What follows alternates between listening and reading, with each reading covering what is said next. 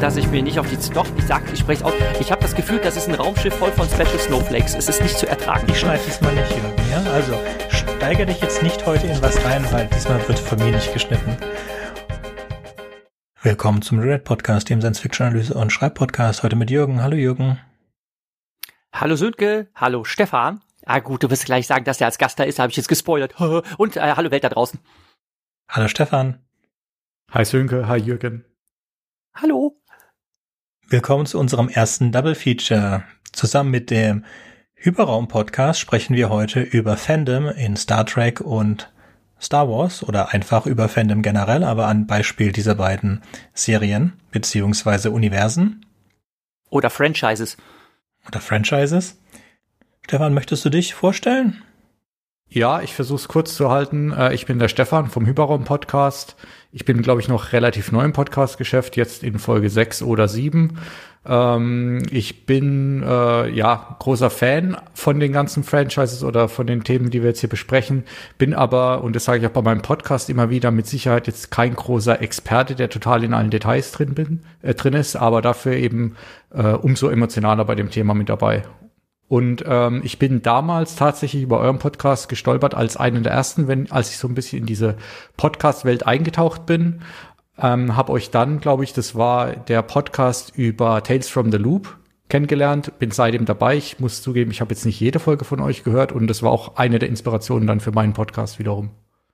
Oh, genau, bei mir versuche ich so ein bisschen, genau, ein bisschen einschleimen am Anfang gleich. Nee, aber es ist tatsächlich wahr. Ähm, und äh, ja, ich versuche bei mir in meinem Podcast einfach so ein bisschen querbeet Science Fiction, aber auch dann vielleicht mal Fantasy oder Comics aufzugreifen, wie der Name hergibt. Ähm, Fokus sollte dann schon auf Star Wars sein. Aber ich will auch gerne andere Themen besprechen immer. So, sehr schön. So, ein Double Feature. Das bedeutet, dass die erste Hälfte erscheint im Rewrite Podcast und die zweite Hälfte erscheint im Hyperraum-Podcast. Das bedeutet, wenn ihr das gesamte Gespräch hören wollt, müsst ihr euch beide Podcasts anhören. Und dann sehen wir ja mal, ob das geklappt hat. Mit was wollen wir anfangen? Mit Star Wars oder Star Trek? Ich glaube, das mag unser Gast entscheiden, oder? Machen wir doch mal so. Stefan, womit magst du anfangen?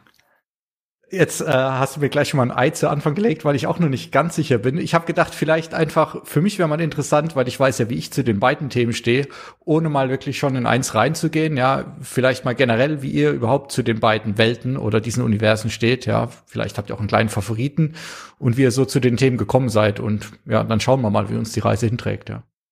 Hm, das ist eine interessante Frage. Äh, wie bin ich jetzt zu Star Trek und Star Wars gekommen?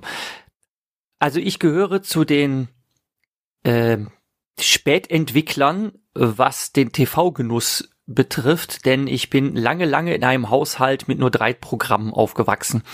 Demzufolge ähm, habe ich zu den armen Schweinen gehört, die andere beneiden mussten darum, dass zum Beispiel die Star Wars-Filme schon auf dem Privatfernsehen liefen, äh, was mir noch lange nicht zugänglich war. Demzufolge war das allererste, was ich noch auf Kindesbeinen durch die Welt laufen zu sehen bekam und was mich ja total, also total abgeholt hat, Star Trek Next Generation. Ich kannte zwar ein paar alte Captain Kirk Folgen, aber ich kam mich nicht dagegen wehren zu sagen, dass ich sie damals schon irgendwie cheesy fand. Aber Next Generation, das war einfach das totale Brett. Und das lief damals im zweiten Programm. Und das habe ich ja also sowas von suchtmäßig abgefeiert und auch wirklich alles geguckt, was davon zu sehen war. Und dann ähm, die Star Wars Filme, also die alte Reihe, die es ja damals erstmal nur gab, äh, habe ich dann halt bei Freunden mal auf VHS geschaut.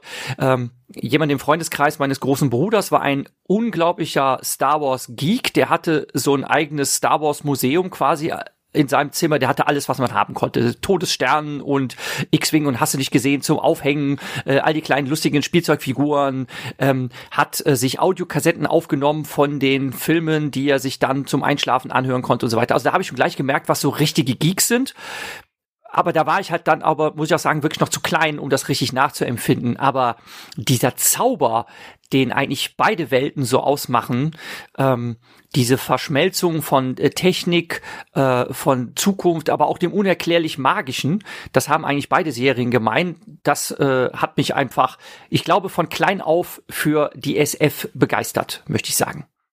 Okay, ja, das ist, das ist ganz lustig, weil bei mir war es eigentlich sehr ähnlich. Ich bin auch aufgewachsen zu einer Zeit, zu der eben Kabelfernsehen noch nicht äh, in jedem Haushalt war.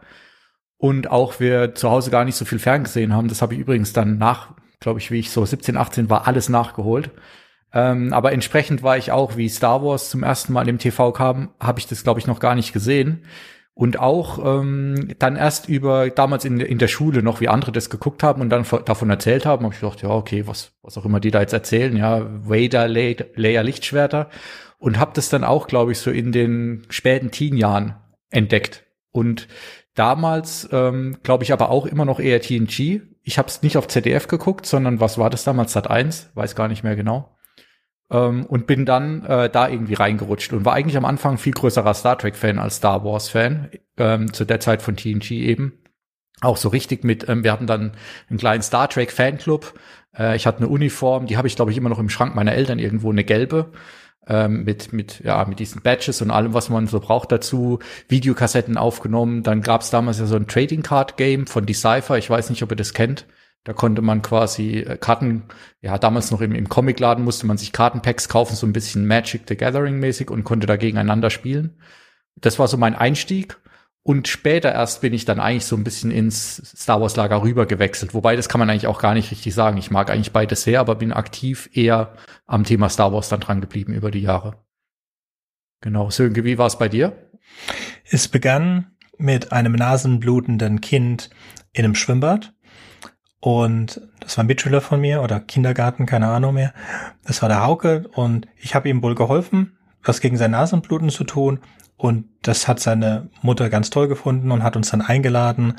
Und Hauke hat gesagt, oh, ganz toll, wir dürfen Episode 4 gucken. Und dann habe ich gedacht, okay, warum schauen wir was, wenn Episode 4, wenn ich 1 bis 3 nicht gesehen habe? Und dann haben wir Episode 4 geguckt in New Hope. Und es hat sehr lange gedauert, sehr lange gedauert, bis ich kapiert habe, dass es die Episoden 1, 2 und 3 gar nicht gibt.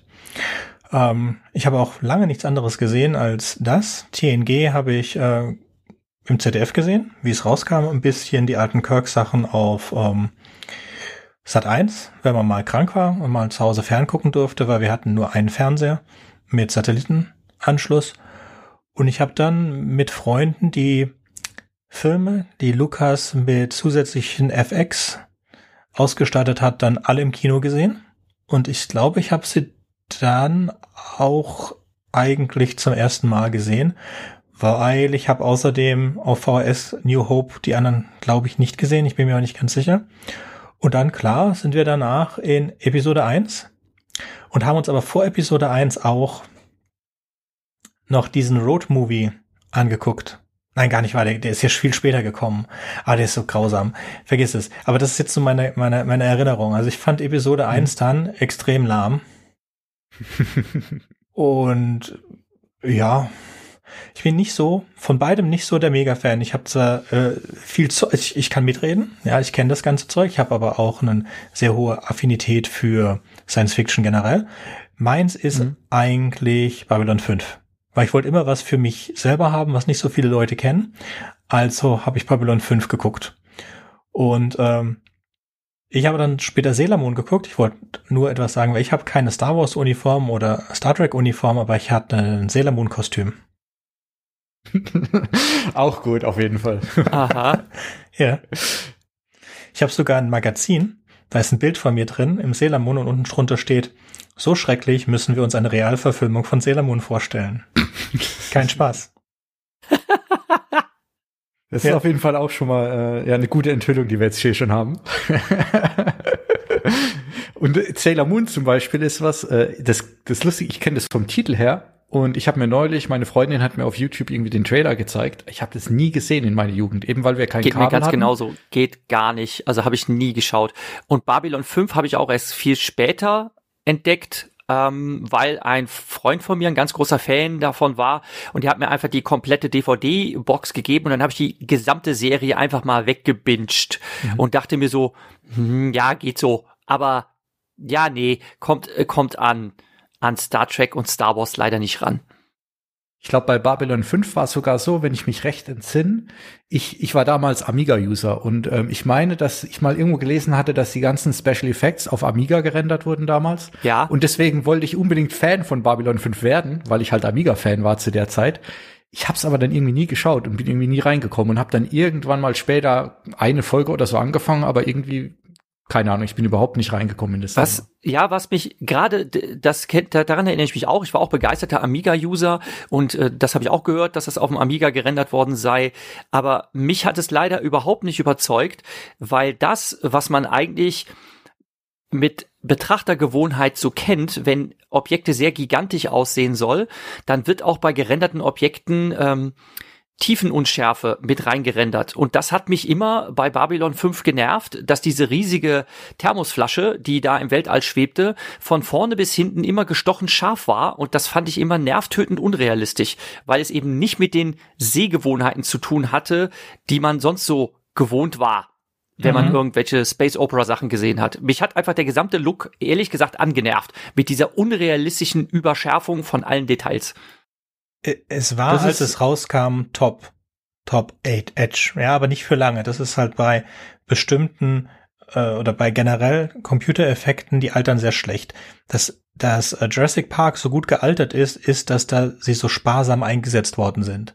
Das meiste mhm. in Jurassic Park sind Puppen und Babylon 5 hat das halt komplett. Es gibt keine Modelle von den Schiffen, kein gar nichts. Bei Star Trek ist es Voyager, die als erstes auch auf ähm, animierte 3D-Modelle zurückgreifen. Davor war es, waren es immer kleine Plastikschiffe, die abgefilmt worden sind in TNG und äh, ich glaube auch zum Großteil in Deep Space Nine, aber nicht ganz. Also mit, mit der ersten Staffel von Voyager ist dann, wo diese 3D-Animationen, glaube ich, reingekommen sind. Es kann auch sein, das müsste jetzt ein Mega-Geek mir sagen, wo genau das ist, aber Voyager und, TN, äh, Deep Space Nine liefen ja parallel Genau. Und bis dahin hat, davor hat halt ähm, Star Trek komplett auf digitale Modelle verzichtet, weil es einfach nicht gut aussah und Babylon 5 hat das gemacht. Und Babylon 5 hat im Gegensatz zu ähm, Star Trek ein, ein Riesenproblem. Sie erzählen die ganze Zeit eine Geschichte und diese Geschichte wird immer komplizierter. Das heißt, es ist so ein Game of Thrones. Das heißt, wenn du mhm. am Anfang nicht dabei warst, und wenn du dir nicht die Lage warst, die Reruns anzugucken, die es auch nicht gab, und es gab ja auch DVD-Boxen nicht gleich am Anfang, wenn du nur eine Folge verpasst hast, warst du draußen. Das war ein Riesenproblem bei der Art, wie die Story von ähm, Babylon 5 aufgebaut war, aber trotzdem hat Babylon 5 eine ziemlich große Fangemeinde, jetzt nichts im Vergleich zu Star Wars und Star Trek, aber vergleichbar beziehungsweise größer wie Firefly und den ganzen anderen Kleinkram, den es sonst noch schön, dass gibt. Schön, dass du es erwähnst. Äh, Firefly ist wirklich das, was ich zu allertiefst bedauere, dass diese unglaublich tolle Serie nach nur einer Staffel eingestellt wurde. Ähm, das hätte auch was ganz Großartiges werden mhm. können. Denn wirklich, also wenn es um, wenn es um Serien und Space Opera geht, muss ich sagen, ist Firefly von der Charakterentwicklung das Beste und Faszinierendste, was ich je erlebt habe, wo direkt jede Episode einer Figur gewidmet ist, wo die sich ganz toll entwickeln können. Das ist richtig super. Ähm, bei Star Trek ist es halt, also Next Generation, ist es halt so angelegt, dass es im ganz großen Bogen hauptsächlich die äh, Pinocchio-Geschichte von Data ist und ähm, ja, die äh, alte Captain Kirk-Serie ist einfach nur äh, Cowboy-Geschichten ins Weltall übertragen. Ja, genau. Und ähm, da gab es jetzt nicht so wirklich großartige Charakterentwicklung. Das kam dann halt später so ein bisschen. Ähm, und äh, noch was zum Design. Äh, ich habe äh, neulich zufälligerweise ähm, was gesehen. Das äh, war mir gar nicht so bewusst, aber da ist man mal mit der Nase draufgedrückt worden. Ähm, was die Tricktechnik betraf, hat man damals bei der Captain Kirk Serie ähm, vieles so gemacht, dass es alles in geschlossenen Räumen stattfand. Man hat niemals ein Fenster rausgesehen zum Weltall, äh, weil das einfach tricktechnisch so schwierig war. Und bei The Next Generation ist es sehr häufig äh, so, ähm, dass es mitnichten ähm, ein animiertes Fenster war, äh, das man gesehen hat. Also das war nicht unbedingt äh, Greenscreen, sondern es war tatsächlich eine riesengroße Leimwand, äh, wo Sterne dran montiert waren, also mit so kleinen Lämpchen. Und das war äh, so ein Endlosband, was einfach sich so langsam an den Fenstern vorbei gewegt, äh, bewegt hat. Nur in manchen Episoden sieht man, dass die Sterne sich nicht bewegen, was nicht etwa daran lag, dass das Raumschiff stillstehen sollte, sondern weil einfach ähm, das Band kaputt war. Die konnten die Sterne nicht bewegen. Mhm. Aber da hat eh kaum einer drauf geachtet. Aber genau. das ist, weil ihr das mit dem Look erwähnt habt, ähm, ich, das ist, das ist auch ein Thema, was mir durch den Kopf gegangen ist, weil ich habe, ich muss zugeben, ich habe in Vorbereitung äh, zu unserer Episode hier, habe ich mir die Prequels nochmal angetan. Ähm, und tatsächlich in, glaube ich, in den letzten drei Tagen dann ähm, Episode zwei und drei. Und da ist mir auch aufgefallen, dass eine der, also neben der Story, da können wir später vielleicht nochmal drüber sprechen, eine der Hauptsachen, die mir eigentlich bei, bei Star Wars so gut gefallen und dann bei den Prequels überhaupt nicht, ist eben der Look. Und das hängt, glaube ich, auch mit dem Thema Practical Effects versus CGI zusammen.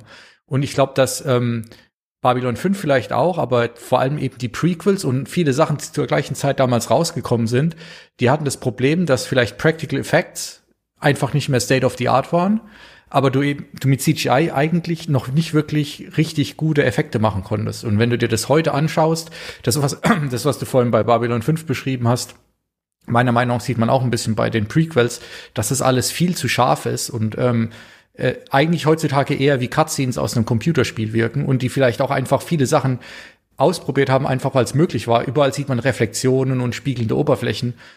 Und erstens, das sieht heutzutage einfach nicht mehr gut aus, aber damals hat es halt auch überhaupt gar nicht zu diesem Star Wars-Look gepasst. Ja, das ist auch mhm. nämlich eines der Sachen, die ich bei Star Wars immer so faszinierend fand, ist, dass es eben sowohl dieses Mystische hat, aber das war auch so ein bisschen diese, ja, diese, diese abgefuckte Welt eigentlich, wo ja eigentlich alles kaputt war. Ähm, und diesen, klar, für uns war das schon so ein Vintage-Look damals eigentlich, ne, aber, und die hatten halt auch nichts Besseres, aber das hat auch einfach zu der ganzen Story gepasst, ja. Ja, mehr noch, es geht nicht nur um diese, ähm, um diesen äh, Used Look, der tatsächlich das Star Wars Franchise ja so berühmt gemacht hat, dieser Slogan Make It Old. Ähm, es hatte auch was von diesem, möchte ich sagen, Jim Henson Charme, dass du halt diese Puppen hattest und so weiter.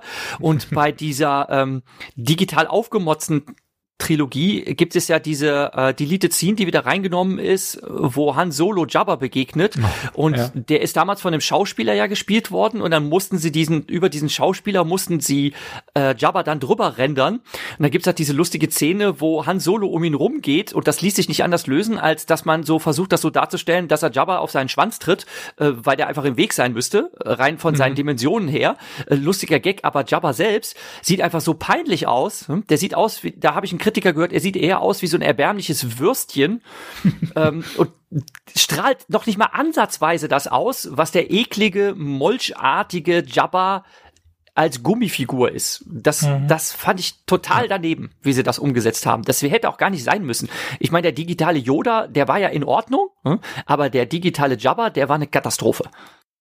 Ja, ist halt State of the Art, was es damals gab. Ich wollte noch mal ganz kurz, bevor wir das vergessen, zu Firefly zurück. Ich stimme dir dazu, oh, ja. ich liebe Firefly auch. Firefly gibt nur eine halbe Staffel. Es wurde nach einer halben Staffel abgesetzt. Und bei Firefly stört das mit den FX nicht. Ja, das ist ganz komisch, dass man bei Babylon 5 das so eindeutig hat und bei ähm, Firefly, man, man, hat das auch, aber man hat dieses, sind eigentlich relativ kurze Szenen nur. Es gibt noch eine andere wichtige Serie, die wir vergessen haben, die auch relativ lang lief, ähm, Farscape. Ja, Farscape hat ein ähnliches Problem gehabt wie, ähm, wie Firefly, die wurden auch abgesetzt, ich glaube nach der vierten Staffel, weil es dann irgendwie zu kompliziert wurde. Und es hätte noch einen Film geben sollen und das wäre dann in, ins, ins Nichts gegangen. Ich weiß jetzt auch nicht ganz genau. Das war auch ganz nett. Die haben sehr schöne mit Puppen gearbeitet in Farscape. Ja, ich wollte nur noch das erwähnen, dass sich jetzt Leute, weil wir jetzt Babylon 5 und Firefly erwähnt haben, dass wir den letzten großen ähm, Franchise, das es da draußen gibt, das letzte große kleine Science-Fiction-Franchise nicht erwähnt hätten. Da, bei Firefly, dann muss ich auch noch mal einhaken und da kann ich mich gleich wieder bei allen unbeliebt machen ich werde mit dem Ding einfach nicht warm. Ich habe ähm, ich habe das schon vor Jahren mal angefangen zu schauen und fand es irgendwie ganz ganz lustig, ja. Und dann habe ich das mir bei Amazon Prime keine Ahnung vor zwei Jahren wieder gekauft, weil ich, man immer liest Firefly beste Science Fiction Serie ever. Ich habe das angefangen, aber irgendwie ich glaube, wenn man keine Ahnung, wenn man das jetzt sich nachträglich noch anschaut, dann also allein das Raumschiff, wie das aussieht, ähm, das ist zwar ein, ein ganz lustiger Gimmick, aber irgendwie, also ich bin auf jeden Fall mit Firefly nicht so richtig warm geworden. Ich finde das, das ja, sie haben halt kein Geld und das, das sieht man auch. Das ist halt der Unterschied zu Babylon 5 hat das Geld. Ich glaube, da ist auch der, was das einen großen Unterschied macht. Babylon 5, da war diese 3D-Animation wirklich State of the Art. Das war das Beste, was du kaufen konntest. Und die haben ja viel Geld ausgegeben für die ganzen Props, diese ganzen Stages und diese ganzen, die, die sie hatten. Das ganze Zeug. Und dann halt, äh, haben sie das Geld gespart für die Modelle. Hätten sie noch äh, Modelle gehabt, wäre wahrscheinlich das ganze Ding viel besser gealtert. Was Firefly angeht, Firefly hatte äh, wirklich diesen Used Look und ist halt wirklich gut geschrieben, da kann man nichts gegen sagen.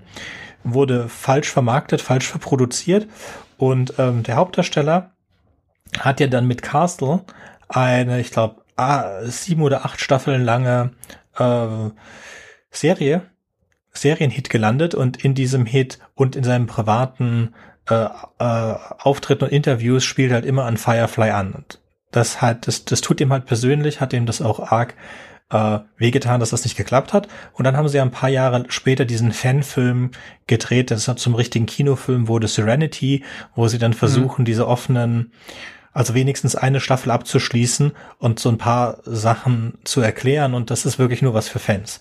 Ich hab das ist ganz schrecklich. Ganz schrecklich. Also der, der Serenity-Film ist wirklich so furchtbar. Die haben die ganze Story durch einen Fleischwolf gedreht und haben die Story also wirklich gekillt, indem sie nämlich einfach ein paar Cast-Members ausradiert haben und dann äh, man sich sagte nach diesem Film, klasse gemacht, jetzt habt ihr die Serie endgültig begraben. Man braucht sich keine Hoffnung mehr zu machen, dass das irgendwann wieder aufleben könnte, wenn ihr die Charaktere killt. Also es hat mich wirklich, wirklich sehr geärgert. Das, das Ironische dabei ist, dass mir von diesem Serenity-Film ein Schüler unglaublich äh, vorgeschwärmt hat. Er hat gesagt, oh, den müssen Sie angucken, der ist ganz toll. Und hat mir die wirre Story dieses Films erzählt, aber mit, mit frenetischer Begeisterung. Und das hatte ich so im Hinterkopf und habe dann irgendwann die Serie geschaut und dachte mir, ach, das ist aber schade, dass die eingestellt wurde. Und dann habe ich diesen Film geschaut, erinnerte mich daran, dass er mir so angepriesen wurde und dachte mir, was ein Glück, habe ich den nicht vorher gesehen. Äh, ja, das ist echt traurig. In dem Fall ist es wirklich so, es war klar, dass die Serie tot ist. Der Film sollte die Serie abschließen. Das heißt, die Serie wäre geplant gewesen für so grob vorgeplant für drei, vier ähm, Staffeln. Das macht man so. Drei, vier Staffeln tut man vorplanen. Danach kommt ja dieses berühmte Ding, dass das in Syndication geht. Und deswegen plant man die Serie so lange, dass man einen, einen Bogen hat, bis, die, bis man in Syndication gehen kann. Und ähm, der Film schließt das halt zusammen. Das heißt, sie haben die Story von dreieinhalb Staffeln in, in, in den zwei Stunden Film gequetscht. Kannst du der geneigten Hörerschaft mal kurz erklären, was Syndication ist? Es ist in den Verträgen, ähm, haben, bekommst du einen Vertrag für deine Arbeit in dem Film. Und wenn es in Syndication geht, das heißt, es werden Reruns gemacht und es wird verkauft auf DVD und diesen ganzen Kram, dann kriegst du äh, zusätzliche Zahlungen. Das heißt, das berühmteste ist wahrscheinlich die Friends.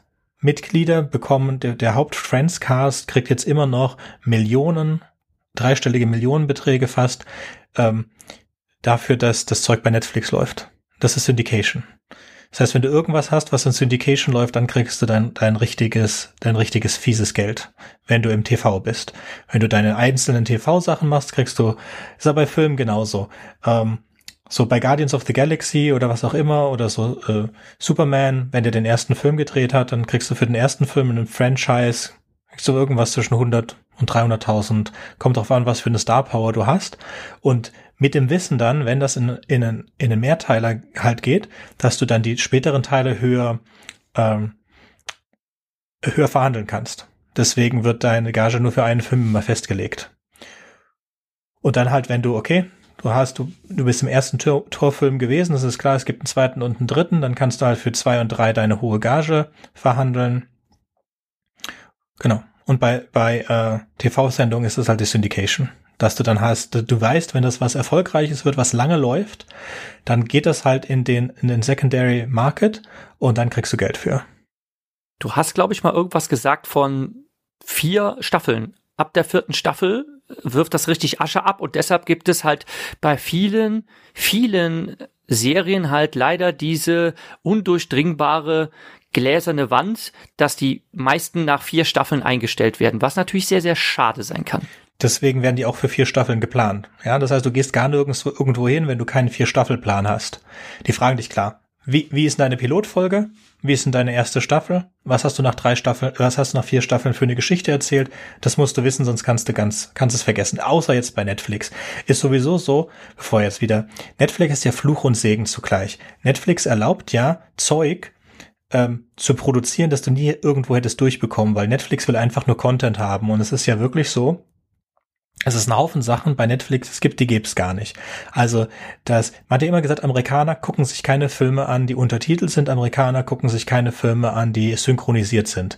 Ja, Netflix ist ein Riesenteil, fast die Hälfte von dem Content, den sie haben, ist synchronisiert und das wird geguckt.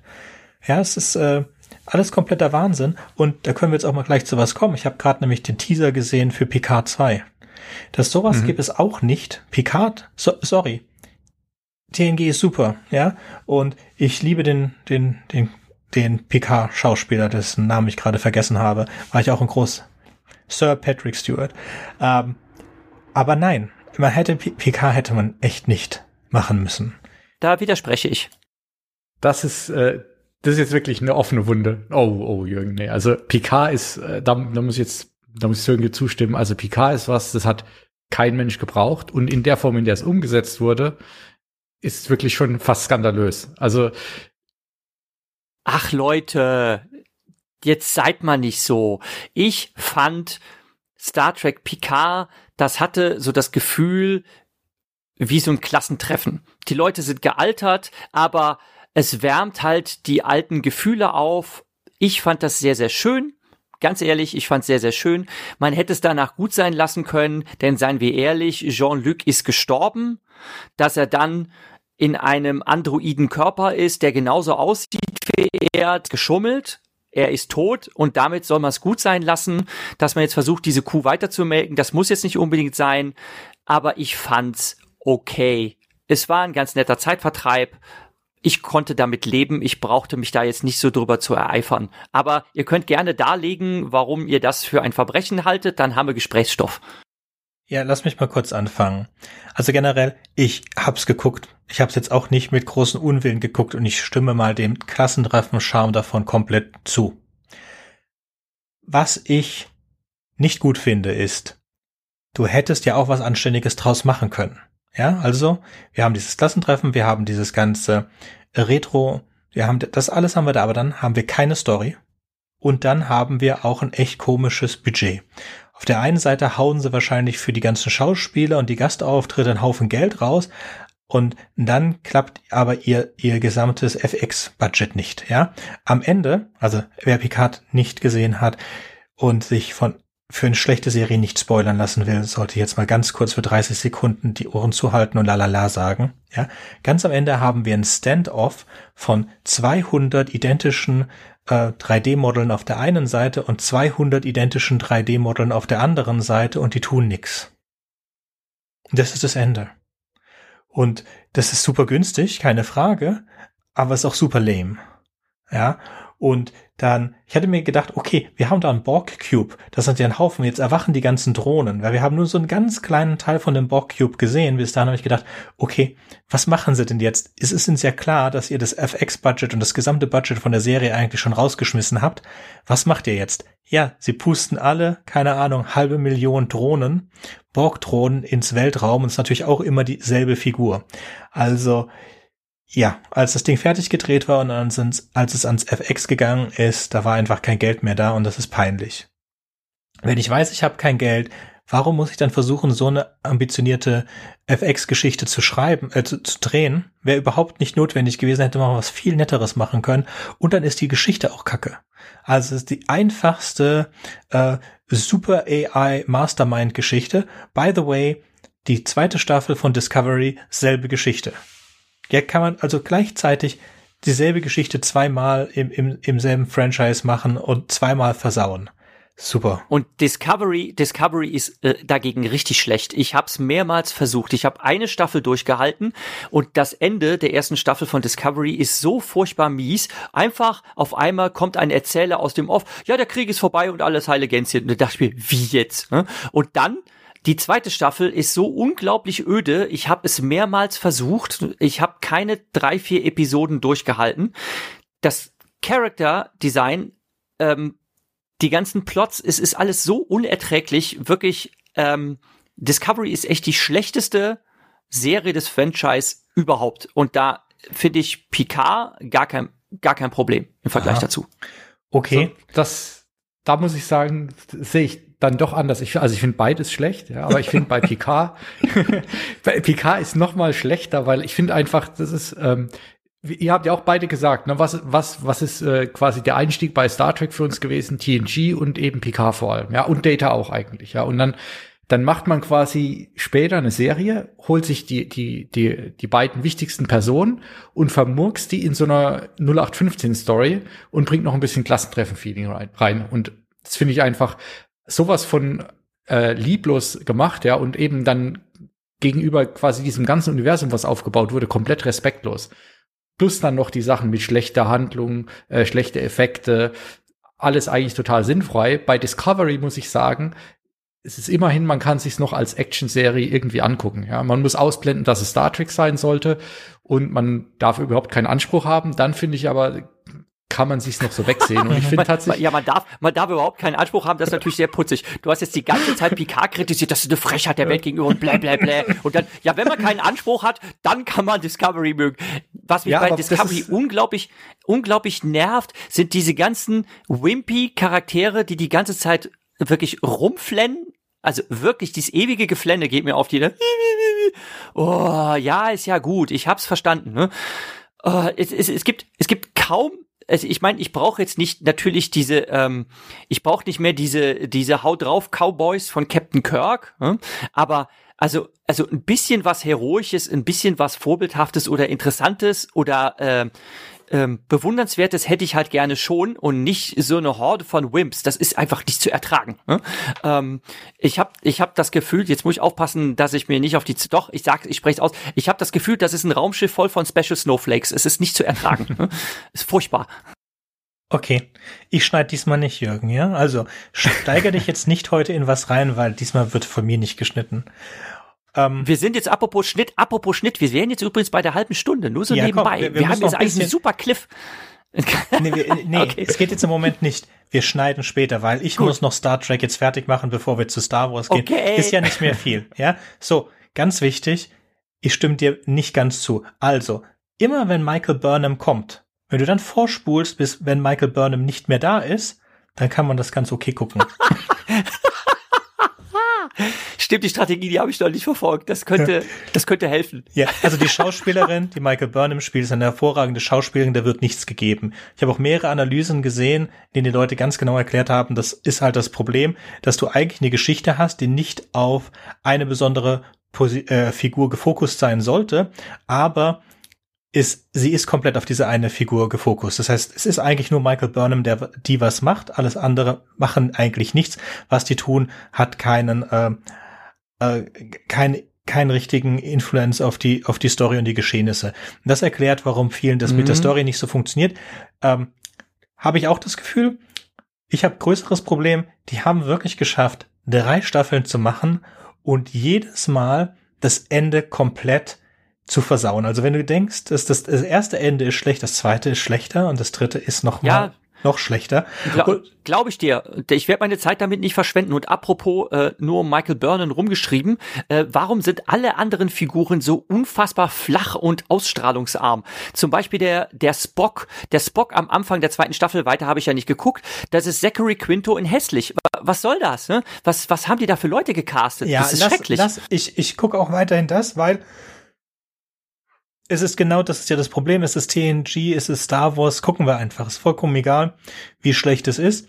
Ähm, äh, und es ist immer noch besser als das meiste andere, was auf Netflix läuft. Und da müssen wir jetzt mal wirklich eine Lanze brechen für Amazon Prime. Amazon Prime bringt ganz schön geiles Zeug raus im Moment. aber nicht Topic für jetzt, sondern Ja. letztes Topic, bevor wir, äh, wir haben ja schon gesprochen über The Boys und ähnliche Sachen. Bevor wir jetzt zu Star Wars gehen, müssen wir noch eine einzige Serie machen von Lower Decks. Lower Decks. Genau. Ja, Und das ist auf Prime zu sehen. Lower Decks auf Prime zu sehen, ist noch nicht von Prime, ist Star, äh, Star Trek. Hätte ich nicht gedacht, dass das jemand unterschreibt. Äh, ich fand es sehr amüsant, ähm, hat mich sehr erinnert an, ähm, an Red Shirts, an den Roman. Und äh, fand ich aus, ich finde es sehr lustig, wie Final Space eigentlich, aber es hätte Genau, nicht der genau, Star es ist- Trek es Lizenz bedurft.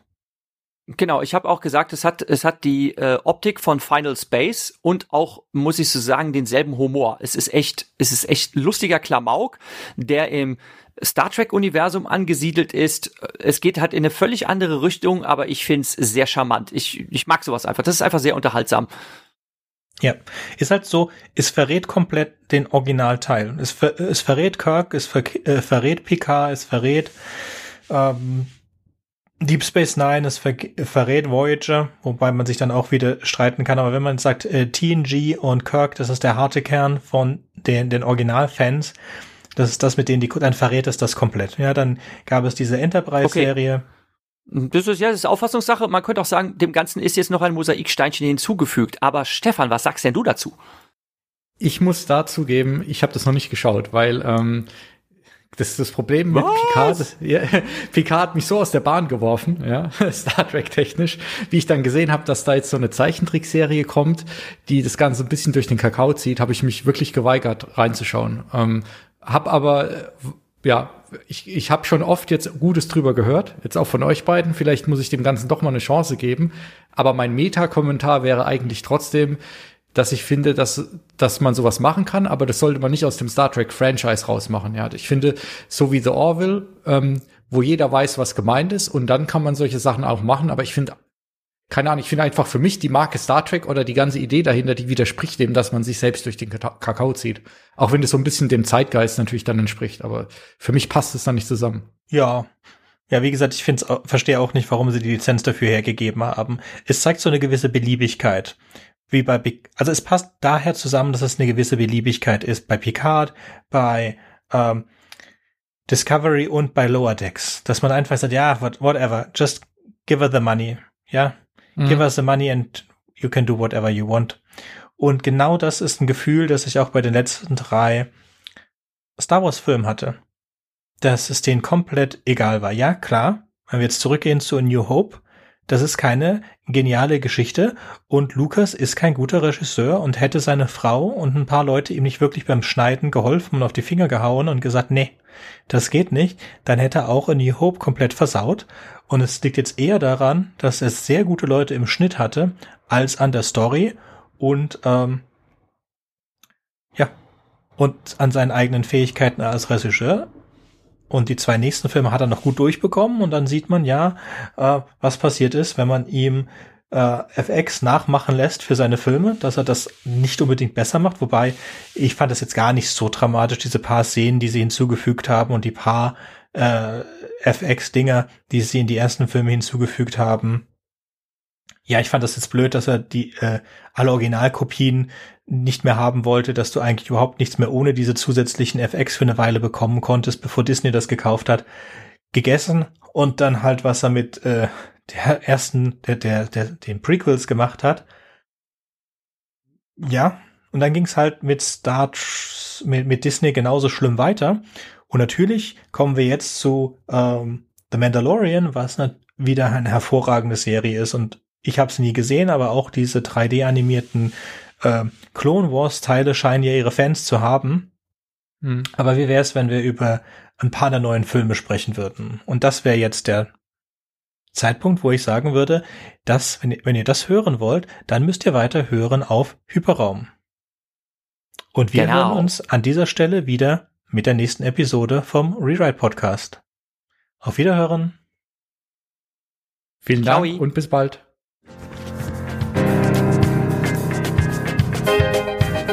Wartet, ich habe noch was vergessen. Wenn euch unser Podcast gefällt und ihr vielleicht sogar mitmachen möchtet, würden wir uns über Nachrichten von euch freuen. Ihr erreicht uns unter anderem über podcast at rewrite-podcast.de, Twitter oder Reddit. Über Kritik und Kommentare freuen wir uns natürlich auch. Ihr könnt uns unterstützen, indem ihr uns weiterempfehlt und bewertet, zum Beispiel auf iTunes, Spotify oder YouTube oder auf jeder anderen Podcast-Plattform, die uns führen. Zum Mitmachen braucht ihr nichts weiter zu haben als ein Headset und das kostenlose Programm Studio Link Standalone. Ihr könnt eigene Themen vorschlagen oder ihr sucht euch etwas aus unserem Sendeplan aus. Den Sendeplan und die weiterführenden Links findet ihr unter rewrite-podcast.de slash mitmachen. Und ihr könnt auch bei unserem Geschwister-Podcast Podyssey reinhören. Podyssey veröffentlicht alle zwei Wochen eine Kurzgeschichte aus den Genren Fantasy und Science Fiction. Wenn ihr ein paar von unseren tollen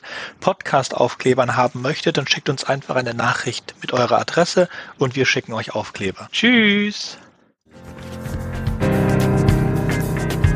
Thank you.